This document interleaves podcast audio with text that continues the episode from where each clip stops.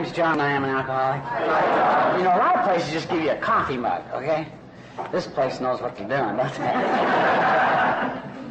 There's only one cup. I was in Tennessee. They gave me a cup about this size, but it wasn't a very good cup. This is a good cup. Now, their cup, their cup, all it was was a big uh, orange regular coffee mug. They wrote Tennessee State Conference, and, and it washed off twice in the. this this is this is a great cup, and the basket. Boy, they gave me this big basket, you know, uh, and it's got a flashlight in there. in case I, we have indoor plumbing at our place. I don't know about you guys.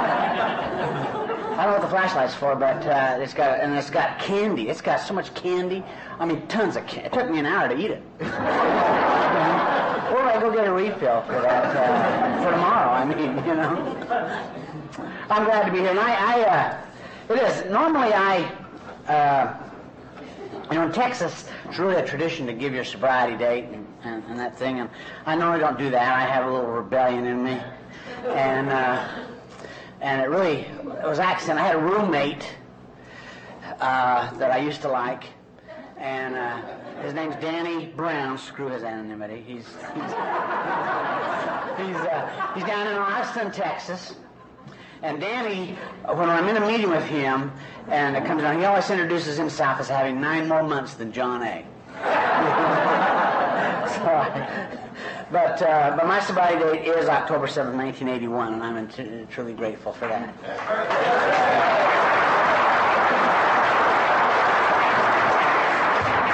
I uh, I'm tickled. I want to thank the committee. It was great. Uh, they've been very, you know, very uh, cordial and follow up and follow through and send you stuff. And some conferences aren't that way. And this has been a tremendous committee, and I want to thank the committee for all their their work because it's really a thankless job. It's a lot of work put on one of these things. Uh, I want to thank the Al-Anons uh, for being here. they need to be here. I, uh, I'm sorry I missed the Al-Anon talk. I hear it was wonderful. I had to tell you, this is honest to God true. Sitting there when when uh, Phantom of the Opera was on, you know, it was a real hot play in New York, and we're out there to see this play. It took a year to get tickets. A year. You had to put in a year ahead to get tickets to Phantom of the Opera in, at, on Broadway. So we're sitting there, and it's a full house. We're sitting there waiting to see Phantom of the Opera. We're excited. A woman comes in, sits down. There's an empty seat next to her. And it starts to fill up, and it gets to be pretty close to time. That seat's empty. And the woman next to her looks over, and she says, Well, I wonder who's missing the show. And the woman said, Oh, that, that was my husband's ticket. She said, Well, where is he? She said, Well, he, he passed away. She said, Oh, she says, I'm so sorry to hear that. She says, No, it's no big deal. He's an alcoholic. She says, Really? Yeah, I died a terrible death. You know, guy's always drunk, just died an alcoholic death. Never did get sober. Tried AA, never did get sober, though. She says, Well, I'm sorry to hear that. She said, It's amazing you couldn't, you know, invite a friend or give it to, uh, do you have any children? Give it to your children or somebody like that? She says, No. She says, I really couldn't. They're all attending the funeral. they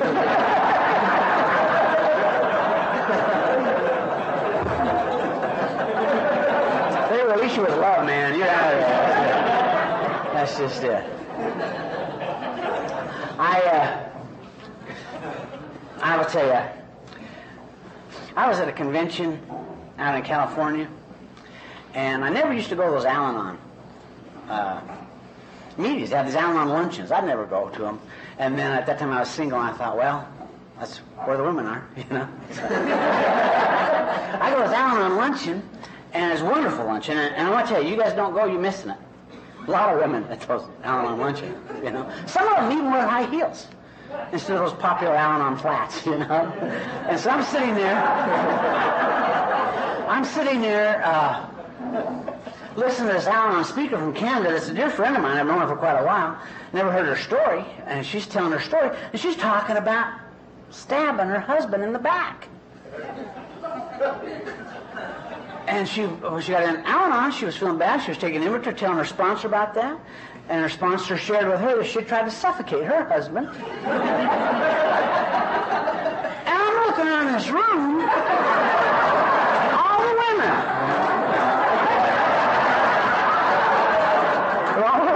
I'll stick with the alcoholic woman's thing. Unbelievable, yeah. Convention, man. There's a real bunch of punk rockers out there. There's a big convention. They had this uh, convention center right next to, uh, and there was a mall, a shopping mall attached to the convention center, right? So I'm out there in the uh, in the convention center, and I'm just in the mall eating some frozen yogurt Saturday afternoon in between meetings, people watching and uh, here come these punk rockers from AA. They have their name badge on, right? And they're punk rockers. Y'all, y'all seen those punk rockers? Know, they got a green spike going up this way, right? And a purple spike going straight up in here, and a, and a pink spike going out here. And he's with his girlfriend. She's dressed the same, looks the same. They're dressed kind of like the way I used to dress when I lived under the bridge, you know? And they're in leather holding hands, walking down through the mall. I'm watching these guys from AA. And right next to me is a sunglass boutique, right? All they got in their sunglasses. And this guy goes up and he puts on these sunglasses. And his girlfriend looks at him and she says, Take those off. They make you look stupid. Just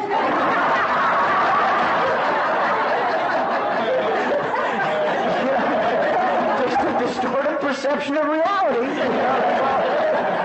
well, no one's got that problem. Those normies got it. They got that. But you ever seen someone Right next to that sunglass boutique is this uh, accessory joint. Okay, they got earrings and accessories for women, you know. And they got a big sign in the window, and the sign says, "Ears pierced." while you wait. I mean, what's the alternative to that? what are you going to do with that? Unbelievable. Just distorted perception of reality, right? We got that in Dallas. Some of you, and I want to tell you, it wasn't very funny to invite me up here on OU weekend. you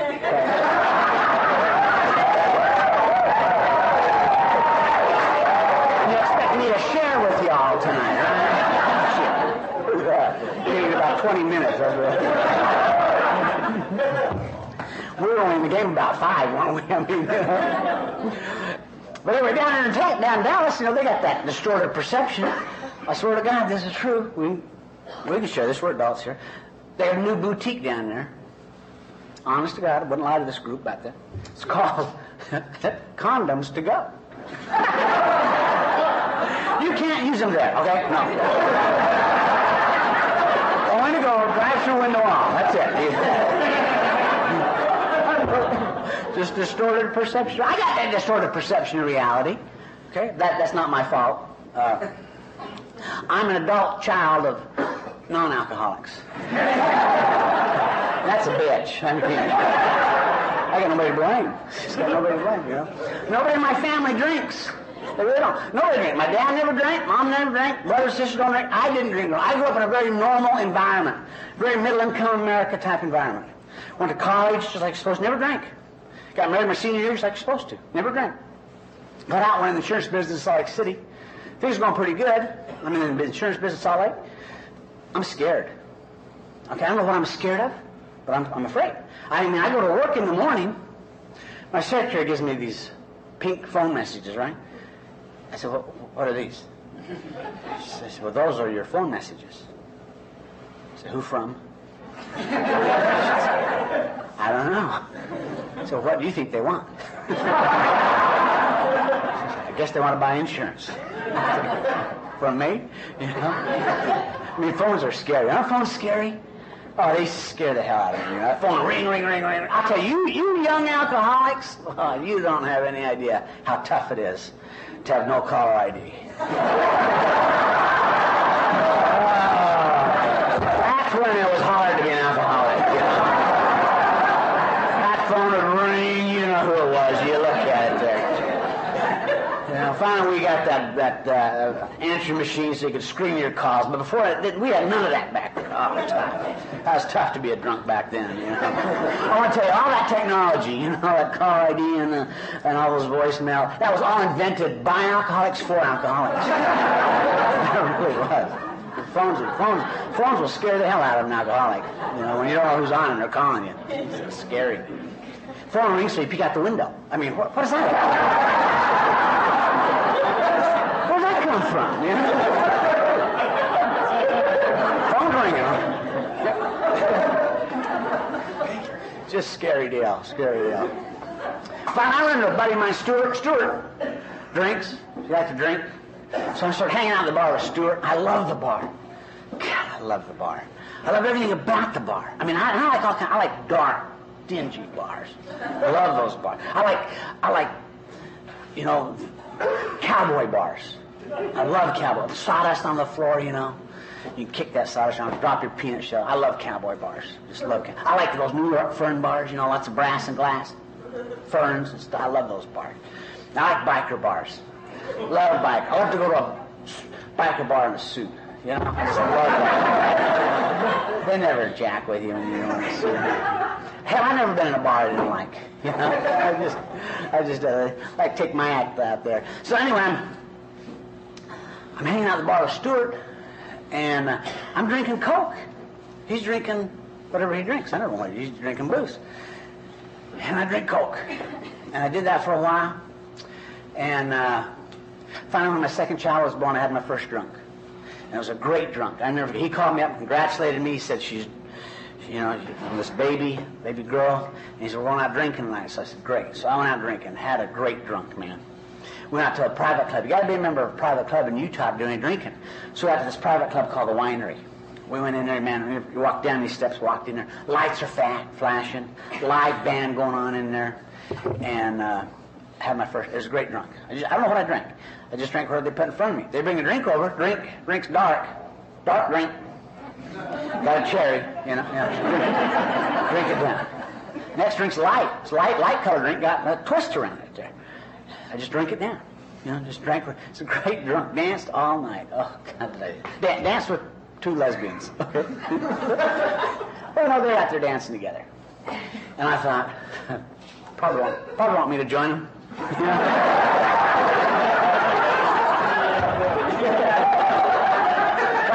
and then they left together, okay, and there I was alone. But there's something, no rejection, you just drunk, you know? Didn't feel bad at all. Just sat down and drank the next drink sitting in front of me. You know, it's pretty easy to get rejected that way. So, got up the next morning, no hangover. Really felt pretty good. I called up Stuart. I said, Stuart, I had a ball. He said, Yeah, you did. You flat got after it. I said, Do you think you might go have a drink tonight? He said, I don't know. I hadn't thought about it. I'll probably stop by, have one, yeah? I said, What time? He said, well, I got to work till 3 o'clock this afternoon. I said, Well, why don't I meet you about 3.30? So I him at 3.30, got drunk again. You know, I like to drink to get, I never drank socially. I never got a glass of wine or, you know, a bottle of, of uh, or, or, some scotch and just watched the ice melt and talk to people and, and just had a drink. I never drank socially. I like to drink to get drunk. In fact, three weeks after that first drunk, I remember pulling up in front of a liquor store at 10 in the morning because they open. They open at 10, so I'm on time. And uh, I pull up and, and I go in and I buy three little mini bottles of vodka. You know, those little mini bottles you get on the airplane. Because they told me you couldn't smell vodka. Okay, so I'd buy three little mini bottles of vodka. I'd set in my car and I'd crack the lid on those things and suck them down as quick as That's hard to do. Holes only that big. Little bottles. You get a hernia sucking on those things. Suck those down. Then it'd be okay to go to work. And uh, just never drank socially. And my life's changing. And people are starting to tell me, you got a, you, got a drinking problem. You know, and, and the mothers were real mad with drunk drivers. They were just getting that program off the ground, you know, and they were publishing a lot of articles about drunk drivers in the newspapers. And I read this article in the newspaper, and it said it was about drunk drivers, and it said only one in 2,000 drunk drivers get caught. I read that, and I thought, that, that's pretty good odds. one, one in 2,000. You know, I can drink, if I get drunk every single night for years before I get picked up. You know? I'm drinking six months to get my first DWI. I thought, Jesus, what are the odds of that? You know? So as they handcuffed me, I tried to look on the bright side, and I thought, well, okay. You know, I guess this means I can go like the next 12, 13 years before I get the DWI. And my life's changing bad. People start telling me, you're an alcoholic. I say, well, okay, what's an alcoholic? How do you know you're an alcoholic? What is an alcoholic? I asked Stuart, I said, Stuart, do you think I'm an alcoholic? Stuart said, well, I don't know, do you like the way alcohol tastes? I said, no. He said, well, then you're not an alcoholic. well, thank God for that. You know? He explained to me that alcoholics like the way it tastes. He says, if you ever like the way it tastes, then you got a problem. I said, well, I don't like the way it tastes. I just like to get drunk. then don't worry about it. So my wife's telling me I'm an alcoholic, my parents are telling me I'm an alcoholic, they're telling me I was drinking. I said, well, what, what's an alcoholic? How do you know you're an alcoholic? Can we, they said, it's a disease. Don't worry, it's a disease. I said, okay, then let's go to the doctor, find out. Let's get a proper diagnosis of this. They said, well, we can't do that. Oh, sure. We can't go, like, can't we go, like, you know, do some blood work, do some blood analysis?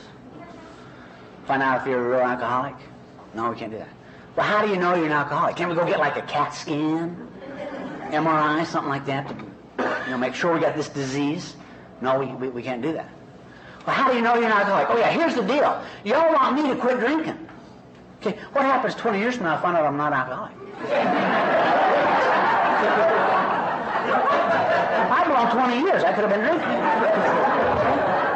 I'm not going to take that kind of risk. And they said, well, you drink too much. As soon as they told me I drank too much, I knew I wasn't an alcoholic. Because I never drank too much in my life. Okay, in fact, I'll tell you the truth, there's not an alcoholic in this room that ever drank too much. It's impossible for an alcoholic to drink too much. Can't happen. Okay? See, I am an alcoholic, but not because I drank too much.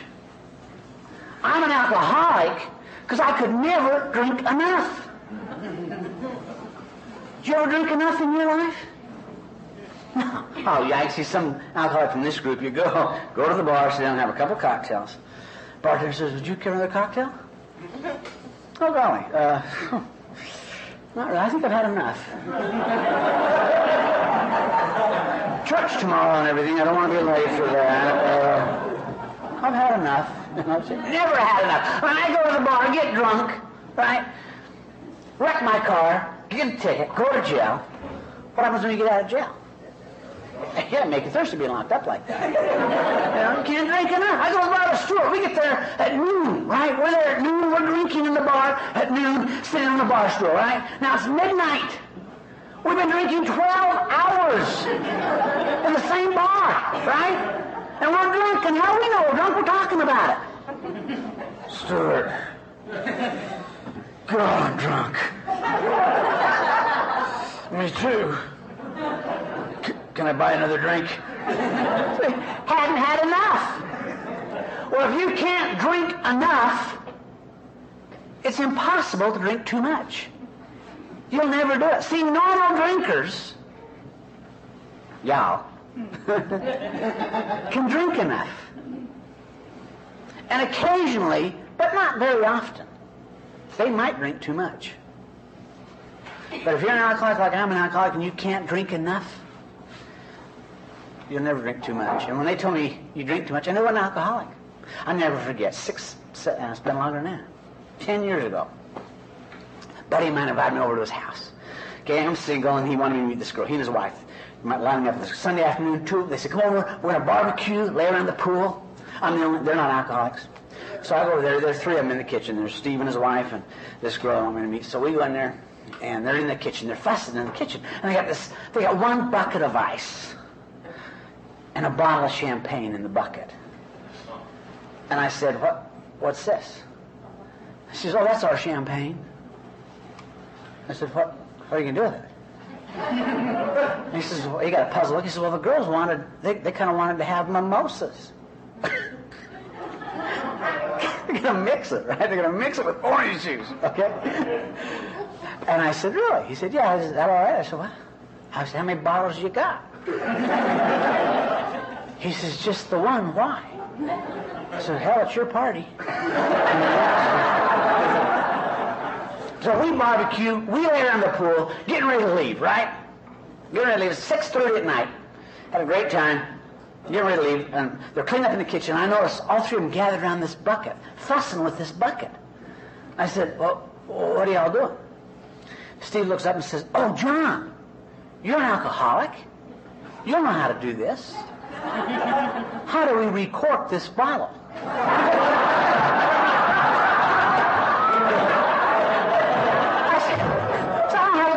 record a bottle. Have to record the bottle of for these people. Three of them all day long can't knock off one measly bottle of champagne I drank a Diet Coke at the same time, you know? Unbelievable. But see, they had had enough. And they were done. Okay? But if you're an alcoholic, like I'm an alcoholic, you can't drink enough. It's impossible to drink too much. In fact, when they tell me that I drink too much and I'm an alcoholic, it makes no sense whatsoever. Because when I drink, it's incredible what happens. It's like a little bomb that goes off and fills every pore. And I am really happy, joyous, and free when I'm drinking.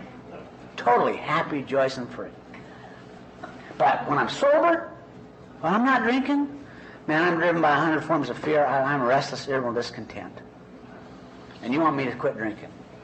Well, when I'm drinking, I'm happy, joyous. In fact, when I'm drinking, you know those promises in the book? Comes after step nine. In the big book of Alcoholics Anonymous, we got those promises after step nine. It's amazing what happens. When I drink, the illusion of those promises come true in my life. Every single time, without fail. The promises come true in my life when I'm drinking. It's amazing. I don't know about you, but after that first drink, I begin to know a new freedom and a new happiness.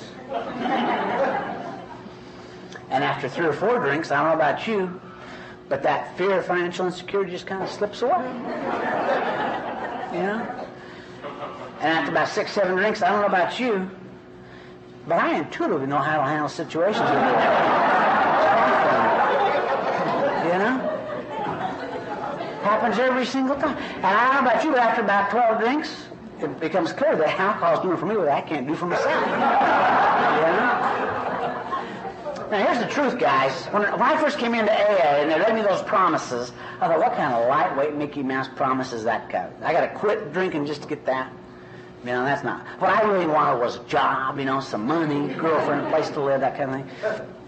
The truth is, I have always, my whole life, I have insisted and demanded those promises. Alcohol gave me those promises. You can go through every one of them. Alcohol did that. It gave me those promises. I've insisted on having. And if I don't find a way to have those promises come true in my life today without drinking, I will drink again. It's that's, that's what the program does. Is it gives you a way to have those promises come true without drinking because you need them. And you insist on them, you demand them, and you're going to go get them. And if you have to drink to get them, you will drink. And what the program does is it gives you a way to have those promises in your life without drinking. I didn't know any of that then. Didn't know any of that then. All I knew was that, man, why would I quit? When, when alcohol's giving you those promises, why would you? And, we, we're amazed at denial. Shit, done. denial. By the way, we're not in denial. That's not even in the book. You won't even find denial in the book. You know, what we are in is delusion.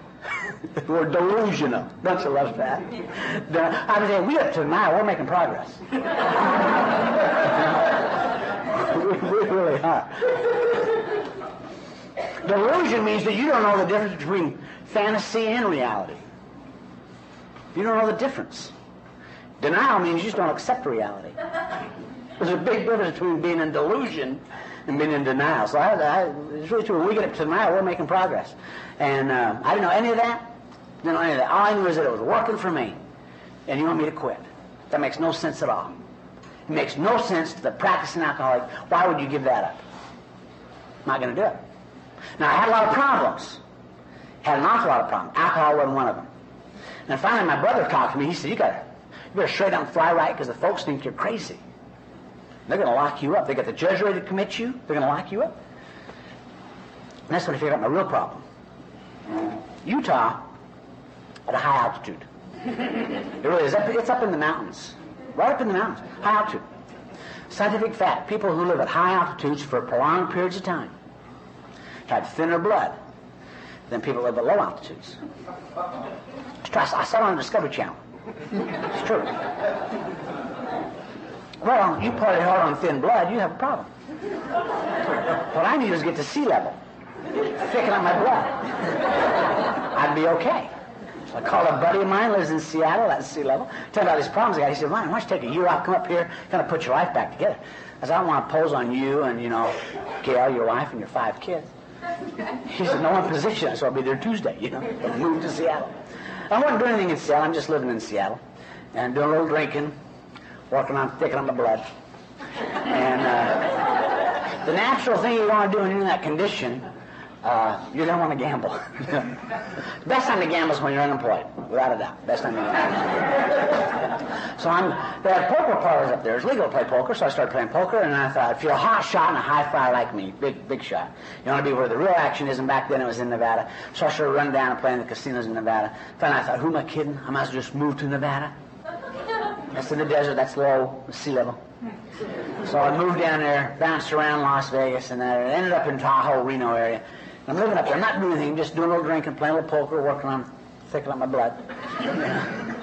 and a buddy of mine called me from Utah, wanted me to come back for a weekend. Should have gone. Doing real good. Doing real good. But I go back there. We met at a place called the One More Time Club.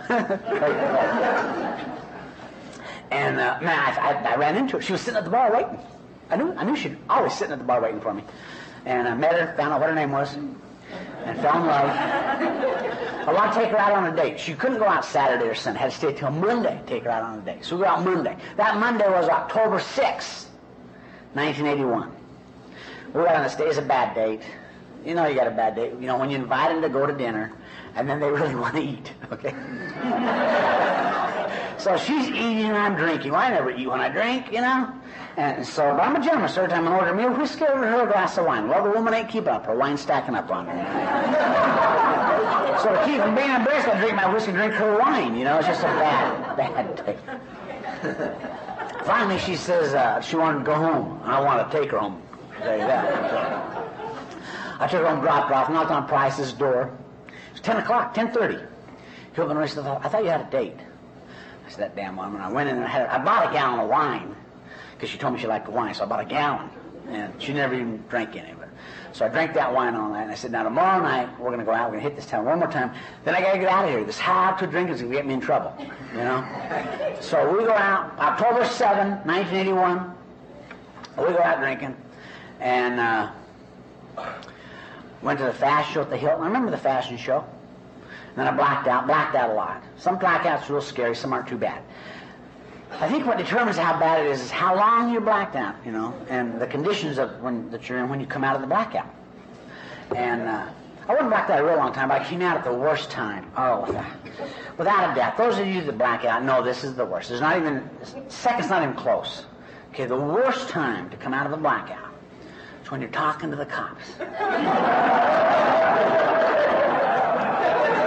you don't have a clue where you are in the conversation. You don't know why they stopped you, what they know, what they don't know. I mean, it's just terrible. You got to figure all that out and act, act sober at the same time. It's just a terrible time to come out of a blackout.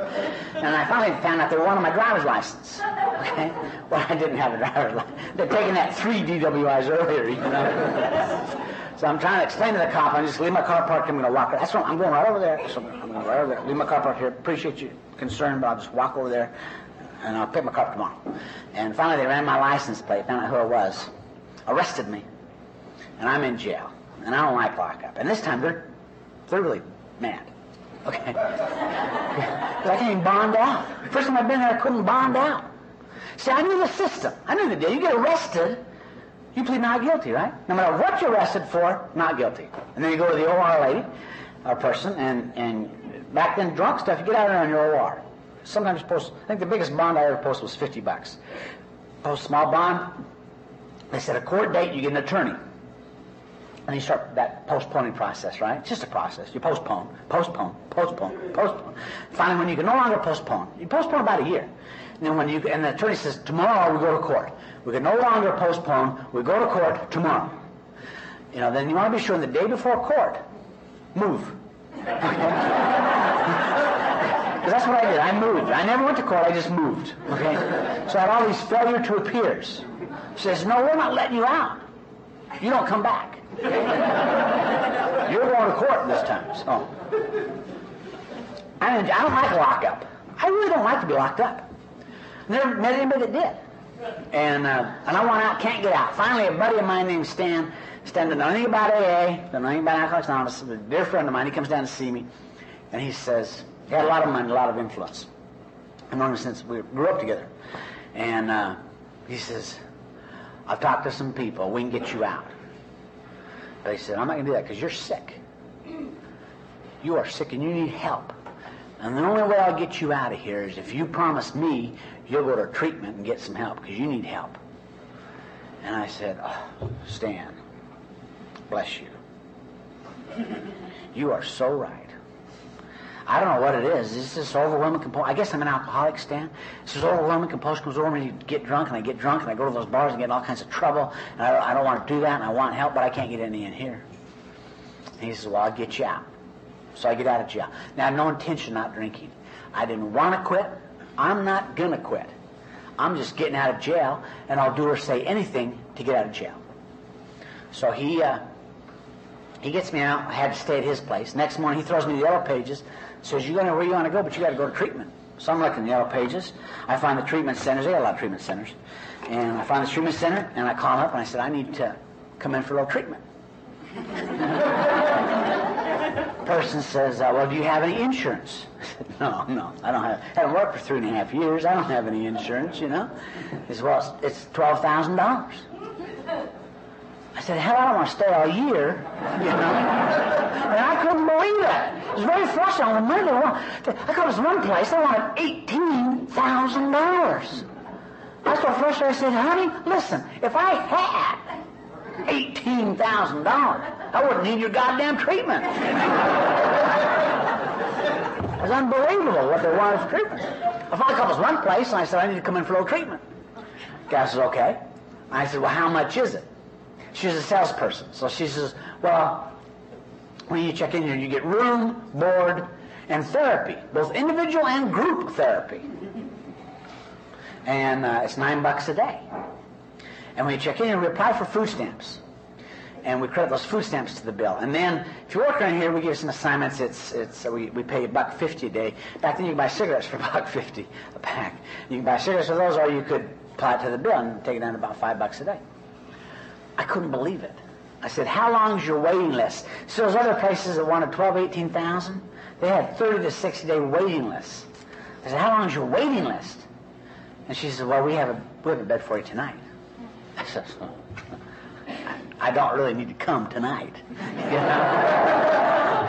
She says, I think you to come. Now I got a problem with this place. Okay, think about that. They got bargain rates. Nine bucks a day, room board therapy. They can't fill their beds. Okay? Now they're high pressure me to get me come in. Okay? I'm making assume I got my rights. I said, honey, listen, you make my reservation for Saturday, you just forget the whole damn deal. So she made my reservation for Saturday. And I didn't drink. I don't know why I didn't drink. Just didn't drink.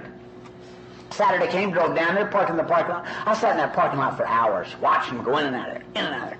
I wanted to see, you know, what kind of person goes to a nine dollar day jitter joint, you know?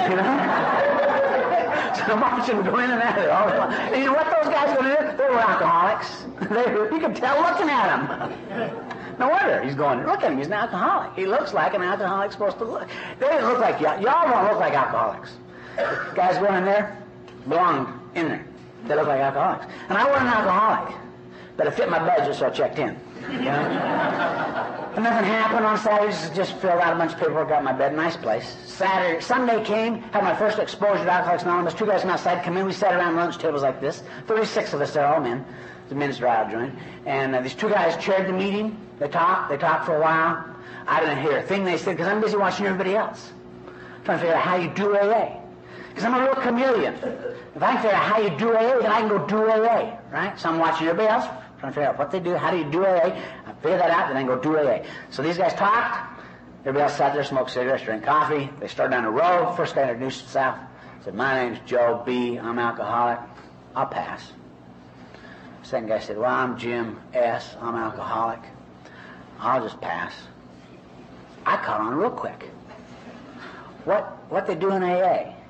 They give their first name, last initial, admit to the group they're alcoholic, and then they pass. There's something magical about that. If they admit, it's got to be they had it printed on the wall, admitted you're powerless over alcohol. That must be the deal. If you admit to the group you're an alcoholic, it'll like take that burn alcoholism off your shoulder, sit, you'll be okay. So it got to me, I did it right. I said, my name is John A., and I'm an alcoholic, and I'll pass. Nothing happened. Nothing. I thought, well, I, obviously I'm not an alcoholic. And if I am, AA's got nothing to offer me. AA's only for simple-minded people. It's not for any serious thinkers. You know, anybody with any brains and education. But that's only simple-minded people that go to AA. Now, as distorted a perception as that is of Alcoholics Anonymous, that was my perception of Alcoholics Anonymous. Ain't for me. You know? On Monday, got me my counselor, Dale, lovely lady. Talked to Dale for a long time. Beautiful. She wanted me to stay two weeks. Or she, excuse me, she wanted to stay two months. Stay two months. I said, Dale, Dale, Dale, Dale, Dale. okay, I've been here all weekend. Okay? I've been talking to these folks. They're alcoholics. I have no reason to doubt. They look like they probably are alcoholics. They've told me they are. You know, and they've told me how you, the program works here. And that first month, how that first month you're going to break me in. Okay? You're going to get me to open up and be honest. I said, let me save a month right there. Because I've always been open and honest in, every, in all my affairs. We don't have to just skip that. I'm open and honest. I'm like a book. You just read me, I'll tell you everything about it. I, have got a great mind. I read real fast. Did real well in school. You can get my transcripts if you want. We can go get those. Did real well in school. And uh, it's like a photographic memory. Scary. So I remember everything, you know. Uh, and I'm busy. I can't stay two, two months. I can't stay two months. I'm too busy. She said, You're busy? And I said, Yes. She said, Well, where are you working? Well, I'm not but I'm busy. Isn't that true about us? Alcoholics the most busy unemployed people you ever want to meet. You know? Monday, go to your meeting. Go to your meeting Monday. Now the guy's unemployed. He's got nothing to do all day long to get to the meeting, and he's late. He said, where you been? Hell, I've been busy. I don't know what we do, but we're busy doing it, you know. We really are.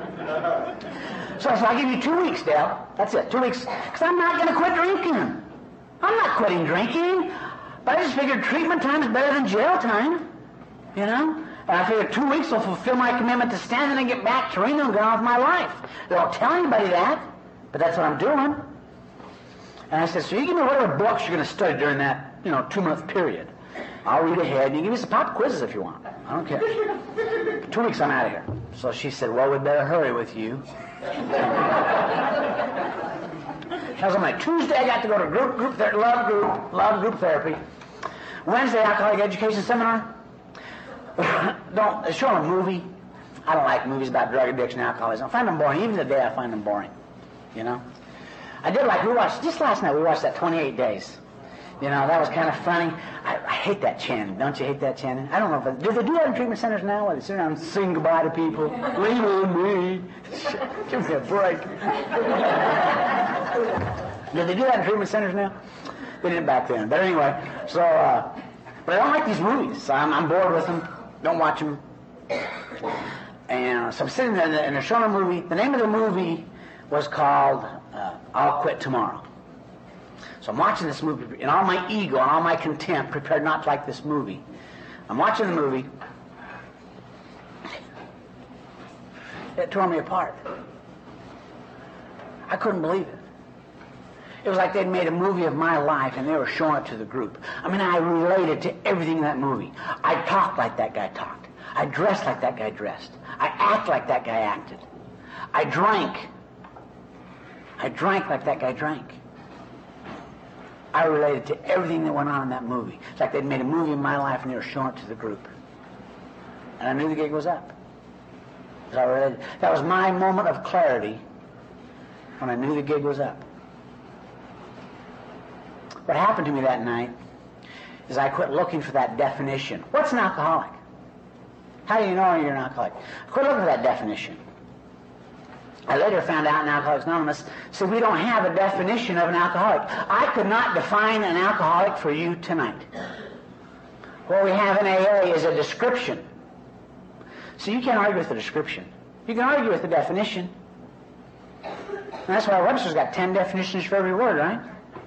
But you can't argue with the description. The most powerful tool God has given Alcoholics Anonymous is our description of the alcoholic. Because it's that description that seems to have the power to literally strip everything that separates the alcoholic from himself as you relate to it. And I could see me that night like I'd never seen me. I could see me that night like my ex-wife saw me. I could see me that night like, like my mother saw me. The difference was as I related to that story, I could see me. And I knew the gig was up. It's my moment of clarity. The most powerful tool we have is that description. Think how important that description is. Two thirds of our book. Two thirds of the big book of Alcoholics Anonymous is descriptions of alcoholics in the stories. I mean, why'd they put all those stories in there? To, just to make a big book? no! It's that important. As you relate to the description of the alcoholic. Because that description that seems to have the power to literally strip everything that separates the alcoholic from himself as you relate to it. And your story is in the book, and your story will be told in the meetings of Alcoholics Anonymous. If you don't hear it, you're not going to enough meetings. Keep going, because it will be told. And uh, and I knew the gig was up. And I wasn't happy about it. A lot of times you'll hear from the podium, they say, oh, I felt so relieved when I was at home, you know. That was not my experience. I was pissed, you know. and I was scared to death. And I cried all night. Because I know I'm an alcoholic now. My God, I can't drink. I, I got to go get a job. You know? And how am I going to function in a world that I'm scared to death of? And I cried all night, and I stayed there six weeks. Couldn't stay two months. Too busy, you know. but I did stay six weeks. And I got out of there. When I got out of, there, they said, now you need aftercare. You need aftercare. But you're living in Reno, Worth, that's 800 miles to Salt Lake. Too far to come over here three times a week for aftercare. So here's your prescription for aftercare. You go to AA. They gave me central office number in Reno, Nevada. So I got back there the first December. It was Thursday. I called AA up. Guy answered the phone. I said, my name is John A., and I'm an alcoholic. Guy said, Well, I'm Bruce, I'm an alcoholic. And I knew two things when I got back there. I knew I was an alcoholic, I didn't want to drink. Okay, I knew that. And I also knew AA had nothing to offer. Okay? I mean, because you go there, you give your first name, last initial, admit you're an alcoholic, and then pass. Okay? I've done that. Why I keep? I know I'm an alcoholic. Okay? Jesus. You know, it's ridiculous. But I don't want to drink, so I call him on the phone, tell him I'm in town. So my name's John A. I'm an alcoholic. I said, I'm Bruce. I'm an alcoholic. What can I do for you, John? I said, well, I just got out of treatment. It's all right. I'm living here in Reno. I wanted to call and check in. I thought they had it on computer, you know. If you don't check in, they put a warrant out, failure to appear. So, so he said, well, I'm glad you're here. So you want to go to a meeting tonight? I said, yeah, yeah, I'll go to a meeting. You know, you probably want to meet me. so I'm not going tonight. He says it's Thursday. There's a men's stag meeting at Hotel Riverside Casino, third floor steering starts at 8:30. I said, okay, well I'll be there. I'll be there early so we can meet. He said, I'm not going. I said, well, I said, well, call them and let them know that I'm coming. He said, don't worry, they'll be there. So I show up quarter after eight. First resentment, Alcoholics Anonymous. I called, made reservations, told them I'm coming. They know I'm coming. Just some guys smoking cigarettes, drinking coffee, waiting for a meeting. Pretty soon, old guy named Red got the chair. Red looked like an alcoholic. he talked for a while, and then they started down the road. And these guys talked, and they did, they did not, I don't know what they talked about. Because there's nothing we talked about in treatment. They didn't pass. They were talking. Okay? And I have no idea what they're talking about. And some of them didn't even introduce themselves right. You know, some of them didn't give their last initial. They said, my name's John, I'm alcoholic. Guy didn't give his last initial to his name. it's an anonymous program. The guy's giving us his last name. I know. I, I first I could look up in the phone book if I wanted to. so I tried not to look at those guys. I thought if they won't respect their anonymity, I will. So I didn't look at those guys. I said halfway through that meeting, nobody mentioned we got an XY chromosome deficiency. Well, how are they going to stay sober? Not knowing that stuff. It became clear to me these guys obviously have not been to treatment. You know, so it got to me, I thought I'd help. And I qualified. I did it right too. I said, My name is John A., and I am an alcoholic. Now I qualified. I said, Listen, I just got a treatment over in Salt Lake City. And I want you to know I have the latest, most up-to-date medical and psychological information on the disease. So my secretary said, Red Cup now. I said, Thank you, John. We're on the next guy. Son of a bitch is jealous. I know stuff he don't know. That's his problem out there. After me some guys from they shook my hand. They said, "We hope you come back." I said, "I'll be back. You know, they need me down there."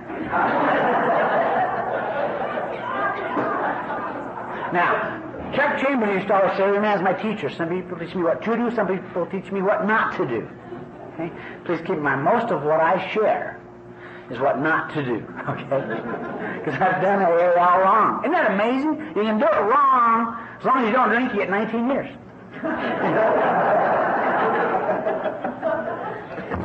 Better do a few things right though. Anyway, so I'm, I'm, uh, I don't know what it was when they said 90 meetings in 90 days. It's not what I did. Never heard that. But I did, I did one meeting a week. Every Thursday, down then I was able to allow me share. But I keep going back. I said, I'm a hell of a lot younger than Red. He's going to die, when I get to share. And let me tell you what happens when you go to one meeting a week if you haven't tried that. Let me tell you what happens. They, this is one thing that, true, this is true. They taught me this in treatment. They said, John, don't drink. Okay, man, if you don't drink, you'll feel better. That's it. Just don't drink, you're going to feel better. That's true. But see, nobody explained to me what that meant. If you don't drink, you will feel better. You're going to feel all the pain, all the anger, all the resentment. You're going to feel that shit a whole lot better. You know? So I'm not walking around feeling better, going nuts. I drink when I feel better. You know, I don't like to feel that stuff. So I'm down there at my men's stag meeting Thursday. It was Christmas Eve. Thursday was Christmas Eve. I remember men's stag meeting Christmas Eve, and they announced, they said, now, tomorrow's Christmas Day. You got nowhere to go for Christmas dinner. You can go to the Drivers Club, Skid Row Clubhouse over on Wall Street. So I thought, great. We'll go to that and get nowhere to go. So I was there at the Drivers Club on Christmas, ate. It was good. I'm sitting drinking a cup of coffee, smoking a cigarette. Here comes a guy. You can see him coming across the room, you know. Watch him come over here. Oh, God, what's he going to want? He's not my kind of guy. Old guy. A fat old guy. Okay? Big nose, real, nothing slick and cool about him at all. Got real funny hair. He's not my kind of guy. Know? But he's over talking to me. Look at talking. I'm talking. His name's Don. He's a coordinator in a group. He lets me know that right up front. I, uh, hierarchy of AA is talking to me now. and uh, so I'm talking to Don. I became after talking to Don for a few minutes. Don had not been to treatment. So I start to tell Don all about the stuff that I'm not going to talk about in my home group. Okay? He gets a funny look on his face and he says, Would you like to go to a meeting with me tonight? I said, Well, hell, Don, it's Friday. I go Thursdays over to meetings.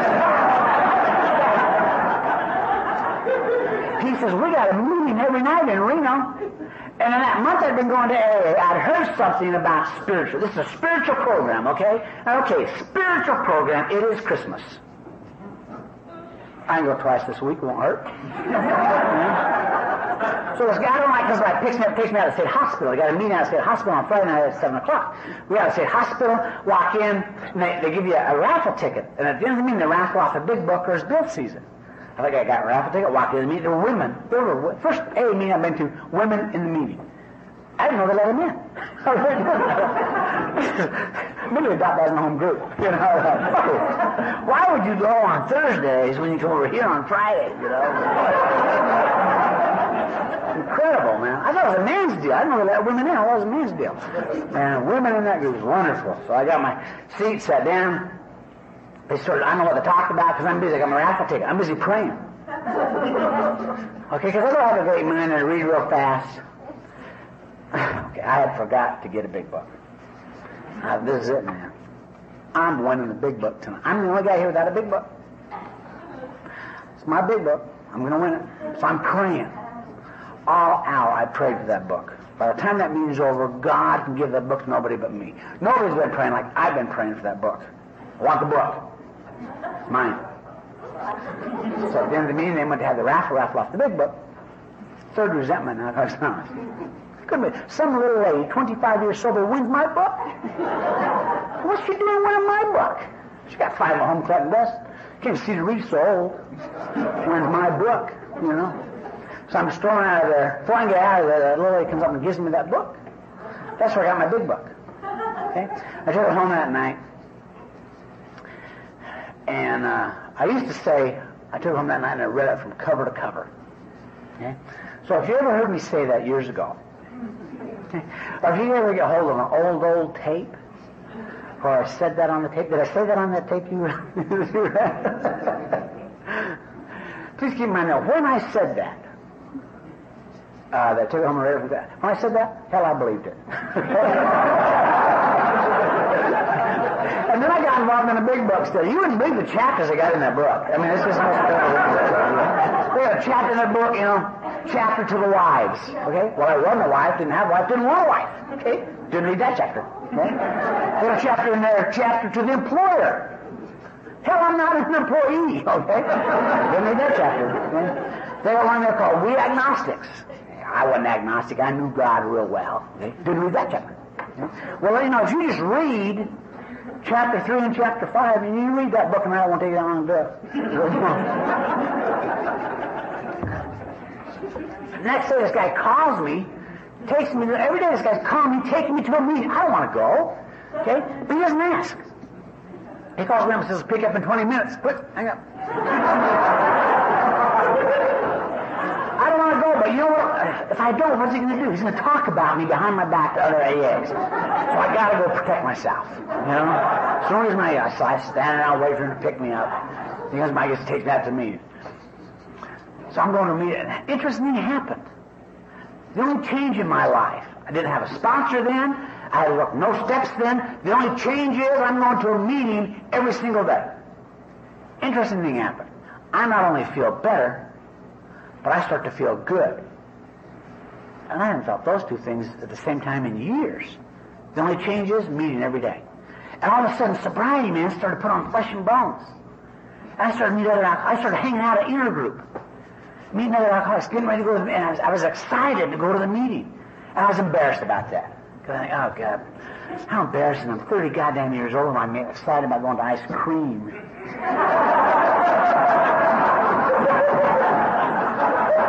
And I'll tell really bugging me. I know what's going to happen. I know what's going to happen, and I'm scared because I know that sooner or later they're going to ask me to go bowling.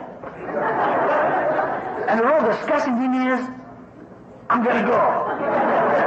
you know? I'm excited about it. I mean, other alcoholics, man, I'm down in group, and I'm, it's Thursday, a week later, it's New Year's Eve. I'm an Intergroup, man. I'm pumped up. I'm feeling good and feeling better. I'm an Intergroup talking them. We're going to go to the men's stag meeting that night. Phone rings, Intergroup. I grab the phone. Young kid named Glenn. Glenn's 17. He wants to know how to stay sober New Year's Eve. I said, why? you God, ah, Glenn, you're 17. It's New Year's Eve. Can you go whip out? Call tomorrow. We'll be here. Don grabs that phone away from me. The rural central office. You have to have six months or more sobriety to answer the phone. It's still the rule down there. You have six months. So Don talked to me. I don't know said. Gave me his phone number. Did not give him my phone number. The next day, Don calls me and says, "Hey, Glenn stayed sober last night. Wants to go to a meeting." I thought, "Great." So Don comes gets me. And we're doing 12-step work now, baby. We go get Glenn. Take to State Hospital. I'm my big buck. So we're getting out there. We're driving the car. And damn it, Don does not know how to make a 12-step call. He's just driving the car. He's not saying that. He's not preparing Glenn for AA. He's not telling Glenn any information about AA. He's just driving the car. Uh, hell, I got to do it all. so I started preparing, I said, Glenn, you're going to love this meeting, man. We're going to get to the meeting. They're going to be women at your first. I didn't know they were there for months, but you get women right out of the chute, man. You're to want to come back here every single Friday. And when we get there, Glenn, you're to, they're to give us a raffle ticket, okay? They're to give us a raffle ticket. At the end of the meeting, a raffle off a big book or his dual sees it, something like that you want. And if God loves you, you'll win the book.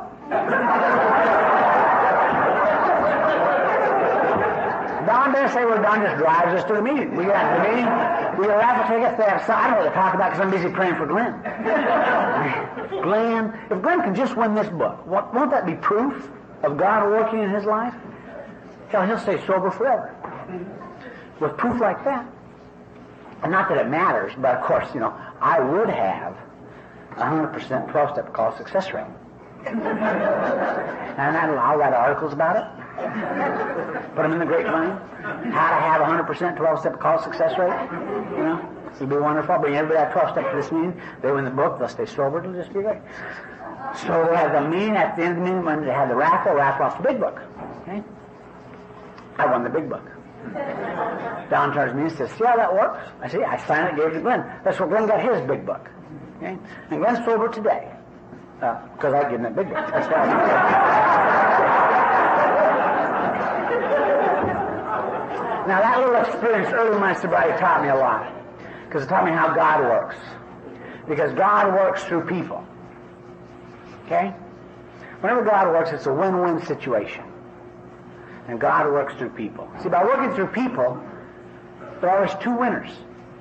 Always two winners when God works. See, I could have won the big book that first night. There'd been one winner, me. But the little lady won by being able to share with me, and I won by being able to receive from her. Two winners. A week later, two winners. I won by being able to share with Glenn, and Glenn won by being able to receive from me. God works through people. See, by working through people, he gets twice the result for the same effort. You know, he magnifies his work by working through people. God works through people. It also taught me how Alcoholics Anonymous works. Alcoholics Anonymous is one drunk, one drunk sharing with another. And then when that happens, that's the magic of our deal, guys. When one drunk shares with another, you can't replace what happens with that. It's magic. And there are two winners the drunk doing the sharing and the drunk doing the receiving. When one drunk shares with another. See, I've shared that story a thousand times in 19 years. And every time I share that story, I remember that moment of clarity. When I'm in that jitter jet and I know the gig is up. I remember like it happened yesterday. I'm convinced that everyone here that's sober in Alcoholics Anonymous tonight has had that moment of clarity. When you knew the gig was up. I'm equally convinced that those that come to AA for a while and leave and are out there drinking tonight, they had that moment of clarity. What's the difference between those of us that have come and stayed and those of us that have left? We both had that moment of clarity. What I think happens in Alcoholics Anonymous is really pretty simple. What we do in here is we keep that moment alive. We keep it alive. Because I've shared my moment with you of what it was like and what happened. I remember like it happened yesterday. And whatever you thought about as you related to it. And by the way, when I'm on that side of the podium one, and one of y'all is up here, and you remember your moment, you're sharing with us what your moment was like, what am I thinking? of? I'm so selfish and self-centered. Isn't this the perfect program for people whose root problem is they're selfish, self-centered? Because when you're up here remembering your moment, I'm so self-centered, what am I thinking about? My moment. Screw your deal. You know? we keep it alive. And nowhere can you keep that moment alive but when one drunk shares with another. We keep it alive. Because what happens if you lose your moment, you take drunk. We keep it alive. And here's the magic of the deal, man. That moment normally happens before you get to AA. See, we assume you've had that in here. You've had that moment before you get to AA, most of the time. The proof is your last drunk. I'm willing to bet a lot of money. You didn't know your last drunk was your last drunk. Hell, if I would have, if I'd known my last drunk, I'd have done it different. you know? What happened? I don't know. I had no idea my last drink was my last drink. Many times I thought it was my last. Uh, many times I said, okay, this week I'm going to blow it out. Monday, boom, no more. I'm done. And then by Tuesday, I think, hey, I was pretty mature. You know, pretty immature of me to make that decision. and I'd replay that and replay that. But my last drunk, I had no idea my last drunk was my last drunk. No idea. You know, happens before you get here. I mean, think about how you got here. People wake up and all of a sudden they saw an ad on TV. You know, call this number, and they call it. or the, the book's open and there's a number of AA. For some reason there was a slip of paper with AA's number written on on top of the desk. We got a guy down there in Dallas, Texas right now. I used to go to Trinity Group. Trinity Group's a, uh, uh, kind of a, it's in a storefront and they got no money so they paint the windows black, right? and because uh, they don't have any money for curtains or anything, so they paint the windows black. I'm in there before the meeting starts. A guy comes in to get a drink. He thinks it's a bar. He thinks he's a bar, so he comes in to get a drink. You know, it's been sober 13 years. You know? How's that work? You know, how's that work? You know, but when one drunk shares with another, we keep that moment alive. That's an incredible thing that happens. And we can't explain it. We don't know how it works. You know? And that's what makes it a miracle. Because you can't explain a miracle. If you could explain it, it wouldn't be a miracle. And God works through miracles. You know? I mean, think what would happen. Think what would happen if Moses tried to explain his miracles. Can't you see that? Moses is there. Now, he's got the children of Israel. They were down held captive in Egypt for 231 years. A lot of people didn't know that. Okay? I know that. Moses comes along, a great deliverer. You can take the children of Israel out of Egypt back to the promised land. Okay, right? Did y'all see that movie? Okay, I know you didn't read the book. Okay. So most of the children, as they get back out there, they get stopped at the Red Sea. They don't know how to cross the Red Sea. It's a big sea. We're going to build a boat. We're going to walk around. We don't know. So they're discussing. All of a sudden, the people come running up to Moses. They say, Moses, we've got a major problem. Pharaoh changed his mind. What are we going to do? Moses says, I don't know, man. I got to talk to God to find out. So Moses goes, talks to God, comes back, and he says, okay, here's the plan, man. Here's what God wants. I'm going to stand up on this rock. I'm going to take this staff. I'm going to wave the staff over the Red Sea. They don't know how this is going to work, but the Red Sea's just going to part. It's going to part like that. I know it's underwater now, but when it parts, the, the ground's going to be dry. Okay? Now all it's going to. Now there were three million. There were three million seven hundred thirteen thousand six hundred and four. A lot of people didn't know that. I know that. All three million are march through the Red Sea, and then when Pharaoh comes after to get us, the water's going to fall down and drown them. What do you think of the plan? Now he got a consultant in there. He's got his medical consultant. He's got a psychiatric consultant. He's got his engineering consultant. He's got his legal consultant. And of course he's got his PR consultant in there, okay? And the medical consultant says, oh God, Moses, rotten plan. Moses never worked. Bad plan. Moses, we are old people. These old people, they got asthma problems, Moses. Okay, I don't care if it's dry ground, you stack that water, it's going to be humid, you make those old people march through that asthma's going to it'll kill Moses. Well, try Moses, won't work, Moses. The psychiatrist says, Moses, forget about old people, how they're going to die. Okay, but what about the youngsters? We have a lot of youngsters here, these children, my God. You realize the psychological trauma. You stack that water, you make them march through with that water, that's going to scar them emotionally. Hell, we're not conforming to them emotions to get through the rest of their life. Engineering guy says, Moses, rotten plan. Can't do it. Pound, pounds per square inch won't work. Legal, legal consultant says, Moses, we got immigration problems. That's a foreign country. Foreign country over there, what's going to stop? We can't do it. Only on Moses' side? Public relations guy. Moses, baby. Love that plan. You pull it off, I can promise you five pages in Genesis.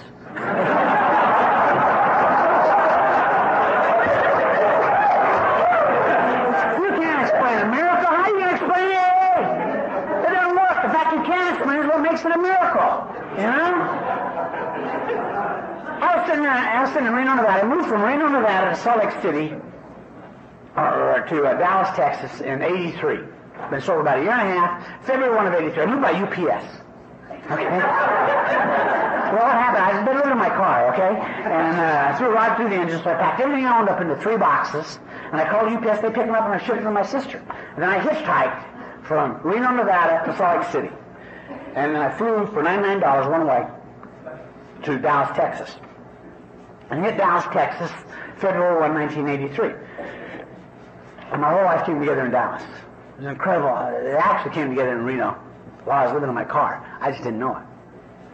And that's one of the show we don't have time for. But uh, so I'm living in, in, in, Dallas, Texas. My whole life, I get I got got my sponsor in Dallas. I took my fourth step in Dallas. I never taken my fourth step. I went through all the other steps in Dallas, Texas. I got married in Dallas, Texas. I Got back in the insurance business in Dallas, Texas. Got divorced in Dallas, Texas. And I mean, this was an, an incredible experience. And what was that divorce was interesting. Okay? Because I had assumed, I was about eight years sober, and I had assumed when you are sober Alcoholics Anonymous, there'll be no pain, there'll be no sorrow, life will be wonderful, and you'll get rich. Now, nobody told me that, but that's what I assumed. Okay? And so I'm going through this divorce. I'm in a lot of pain. And they said, now you need to work with others. Okay? So I started working with others. Started going to a lot of newcomers meeting, working with others. and my business card to these people. And they, and they start calling you. And they call you on the phone, you know? And uh, they say, I need to come by and see you because uh, I, you know, I have some core issues that we're going to have to get. If you're going to help me, you need to help me with my, some of my core issues. And I didn't know what they're talking about. I said, I don't know what, what, you mean your core issues? Well, it has to do with my family of origin. I, I don't know what that is. Your family of origin? Yes, you're going to have to help me because I you really need to understand you're going to help me that I come from a very dysfunctional family. And because of that, it's led to a real abandonment issues that never have been resolved. and because of that, I never had any proper role models to help me set any boundaries. and because of that, it's led to a total sex addiction, just driving me absolutely crazy. I listen, I'm exhausted. We're going on the phone five minutes, and I'm exhausted. Think, man, we got some problems going on here. And so these guys come over to the house, and they, they come over and they got all this stuff they want to, and they've got these books that they got out of the treatment centers. And, and I have no idea what they're talking about. They're on these new designer drugs that are going to help them, and I'm not a doctor, so I'm not going to criticize that kind of stuff. And I don't know what's going on, and, and so they give me these books to read. And I want to tell you something. You want to take some of those books coming out of there? You say, what will happen? You'll relate. Because what they've done very, very simply is this. They've taken the disease of alcoholism and compartmentalized it. Okay? So that there are different compartments that you can fit. You're depressed. Now, depression is part of the disease of alcohol. I mean, no kidding, you're depressed. You've been drinking a depressant for 20 years, and you're surprised about that. Amazing, you know. But they say all this stuff there, and, and, they're, and they're doing this stuff, and I'm letting them do it, and they're talking about it. And I'm not getting well. I'm in a lot of pain, and I'm sick. I go to my sponsor, and I'm telling him, I said, my program is not working. It's not working. And he looks at me and he says, well, why don't you try ours?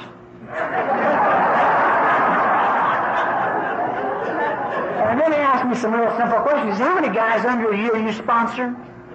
I said, 14. He said, any of them getting well? I said, no, I'm getting sick. Then he asked me a real simple question. He said, well, are you passing on to them the same simple program of AA that was passed on to you? And I wasn't. And I had to go back to those guys and make them in and say, listen, guys, I don't know how to get well the way you're doing it.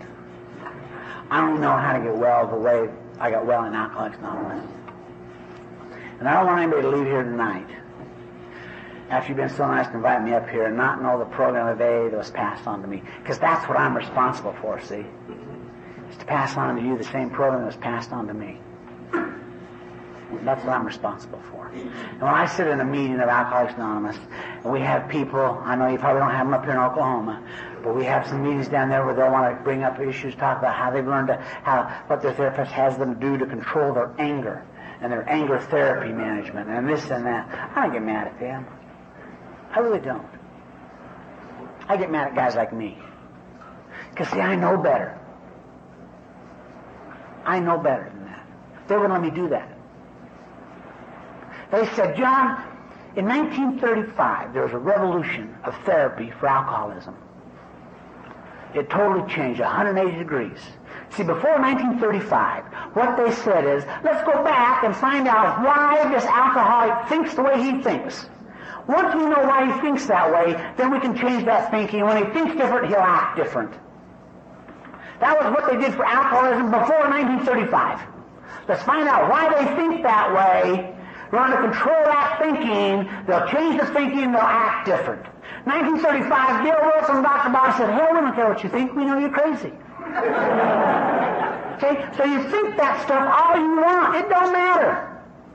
But while you're thinking that, take this action. Go do this. And if you'll do this, you're going to feel better and you'll act different. But we change our actions first. That's what we do in AA. Changing your thinking first of why you think that way doesn't matter. I'm sorry, for alcoholism, it doesn't matter. That didn't work before 1935 and it doesn't work in 2000. What we do in AA is we are not a support group. Sorry. Now we get a lot of support here, but what the program is, is a design for living. I don't call my sponsor to find out how to manage my life better. That's not what we do in AA. What we do in AA is we call our sponsors to learn how to surrender our life. And there's a big difference. I have guys call me up all the time saying, what should I tell her? Well, it's called the truth. well, how do I phrase that?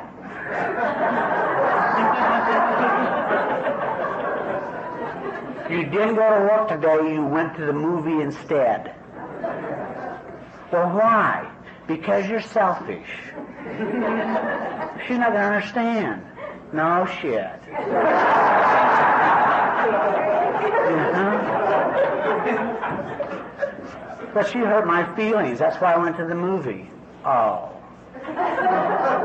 Tell him the truth. You know? Now, all that only applies if you really believe in God and miracles. If you really believe that, yeah, this program's based on God. And that God Himself is going to take care of you. Maybe that's, yeah, John, there's a God, and He loves us, but He's not personally going to get involved in our lives. He's not personally going to help us. Come on, man. It's like I've been sitting there at Dallas North years ago. That's about two years sober. Three years sober. I'm at Dallas North, birthday night. 200 people at birthday night at Dallas North. Big group. And after the birthday night, I'm going to leave, leave to go. It's about 11 o'clock. Joanne's working in the front desk. Joanne comes up. She's got the slip. She says, this lady called from San Antonio. Okay, down San Antonio. Her, her, her son lives here in Dallas, and he's suicidal. He's been drinking for two weeks and drugging for two weeks, hasn't slept, and he's, he's got a gun. He's going to kill himself. Can you go help this 12-step call? I said, I want to talk to her first. So I called her in San Antonio. She called information, got A's phone number to give her Dallas North. So I told her what it was. I said, what's the deal with your son? She, she started crying. She said, he called me. He wants help, but he couldn't. He's so disoriented. He's been up for two weeks drinking and drugging. Hadn't slept at all. Couldn't find A's phone number. So he called me. Could remember his mama's number. Called me and asked me to call AA to have him help. Could you go help my son? He's got a gun. He's going to kill himself. If you don't get some help, I can't get up there. Please. So I called him on the phone. Told him who was. I said, you want some help? He said, yeah, I do.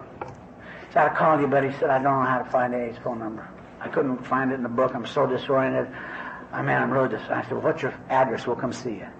And then he got screwed. He said, I can't tell you. He said, I don't, I mean, I tell you my address, but you'll never find me, man. It's no use. I only live on a street two blocks long. It's not even in, it's not even in the Mapsco. You can't ever find me. I can't tell you how to get here. I'm too screwed up to give you directions. I might as well just kill myself. I said, give me your goddamn address. Gave me his address. It was on Dome Street.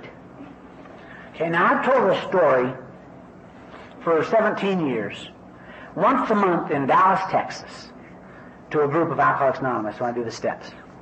So 17 years, once a month, I've told this story. And every time I ask those drunks in Dallas, does anybody know where Dome Street is? Nobody in 17 years has known where Dome Street is. It's only two blocks long. Very small street, hard to find. If you don't know where Dome, you know. But see, I know where Dome Street is. I know right where Dome Street is. I, in fact, I have a client that lives on Dome Street. He not lives on Dome Street. He is literally the next door neighbor, of the guy making the phone call. I said, well, I know right where you are. I'll be there in five minutes. I grabbed the guy's sponsor. We went on and made the 12-step call. That's just a coincidence? God ain't going to do that. That's not the way God. God's not going to put just the right person at just the right time with just the right information since God works through people in our lives to help us, is He? That's not, that's not, that's just a coincidence, right? You know the odds of that? The odds of a lady in San Antonio calling directory information wanting AA. We got like what? 100 groups in Dallas, and they picked Dallas North. 200 people. I'm two years sober. And Joanne gives me the 12-step call, and I know where Dome Street is. You know the odds of all that? I'm a gambler, right? oh, sure, I want to bet on that. Yeah, that'll happen every time, you know? Just a coincidence. I wouldn't worry about that. It's like, we're going after that. I'm getting ready to go on an airplane. I'm going out to California on business. I get out there at 9 o'clock in the morning, DFW. The plane's been delayed. Okay, no big deal. I get my coffee, sit down. They come back and say, this plane's been canceled, man. The plane's broke. Can't fix the plane. But there's a plane leaving two gates down going to California. Leaves in 20 minutes. There's 17 seats left. Well, a hundred of us rolled down there, put our name on I'm the second last guy there on the plane. I, I, get on the plane, I go back to the plane. This is when you could smoke, so I'll show you how long ago it was. So I go back to the smoking section. There's one seat in the smoking section, right next to the window, and then right next to that seat is this good-looking gal in a red dress. Never forget that red dress. God is working in my life today. You know? So I sit down and this girl starts talking and she's a chatter, a bad seat, man. She's a chatterbox. Back, back, I just chatter, chatter. I've not had enough coffee for this woman, okay? So she shuts. Finally, the plane takes off. She shuts up. She pulls out her needle point. She's needle pointing. I look over. She's needle pointing, and it's the Serenity Prayer. I thought, my turn. So I said, what are you doing there? She's all nothing. She said, she's real nervous. She don't want to show it. She's real nervous. I said, what are you doing? I said, needle pointing. I said, I know you're needle pointing, but what are you needle pointing? She finally goes up she says, well, it's the Serenity Prayer. And I said, oh, man. Are you one of those Jesus freaks? she goes, no, no, no, I'm trying to be spiritual. And I said, really? She, yeah, she now I'm watching. She knows I'm watching. Uh, so she's real nervous. Her hands are sweaty. She, I finally said, you do that real fast. I know my mama told me I shouldn't do it. I said, why? So I'm real compulsive. I said, no kidding. She said, yeah. I thought, I better stop this poor gal before she breaks a finger, you know? So I said, hey, wait a minute. If that's the serenity prayer, you're trying to be spiritual, and you got this compulsive personality, I said, you must, you must be a friend of Bill Wilson's. Boy, she stopped and sighed. She said, yeah. Are you? I said, no. See, it's a funny. What's another thing? I said, you died years before I got sober. I mean,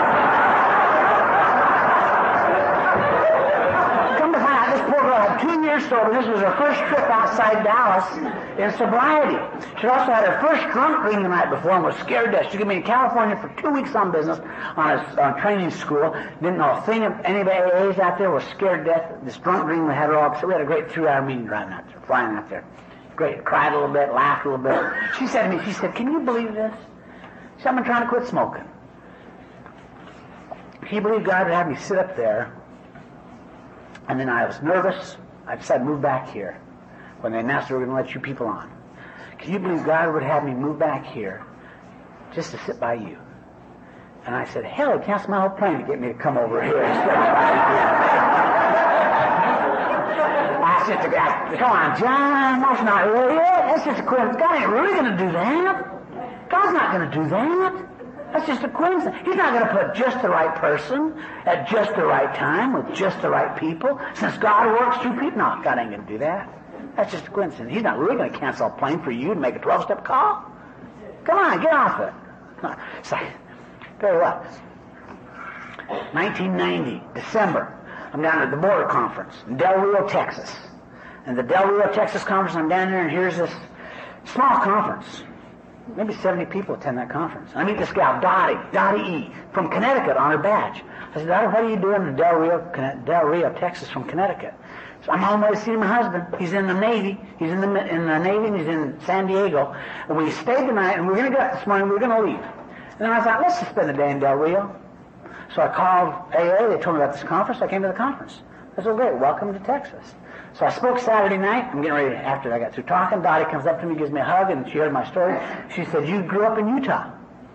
I said, yeah. Do you have any relatives in Orem, Utah? I said, well, I grew up in Orem, Utah. She said, well, by any chance you're related to Mark and Betty Joe? I said, well, they're my parents. and Dottie starts to cry and throws her arm around me. She tells me what her last name is. And she said, Bobby is my husband. Now, see, Bobby and I are cousins, first cousins. He's three days older than me. We grew up together.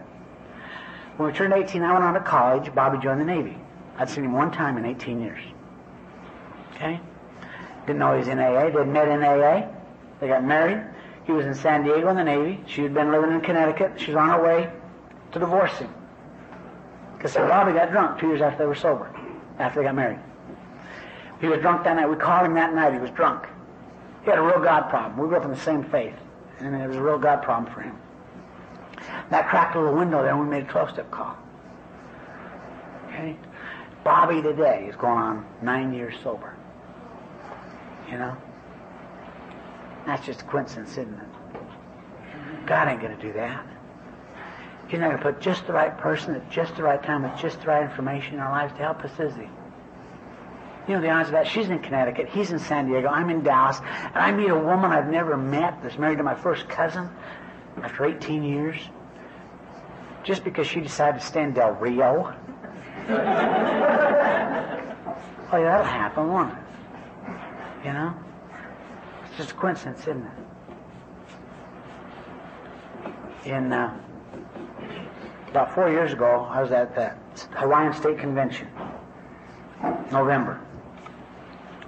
Been there one day. I got a phone call. My dad had died in in Salt Lake, and we couldn't. It was Friday. We couldn't get off the island till Saturday. They postponed the funeral. He actually died on Thursday, and they waited till Monday to bury him. And it took me. T- we got off the island on Sunday.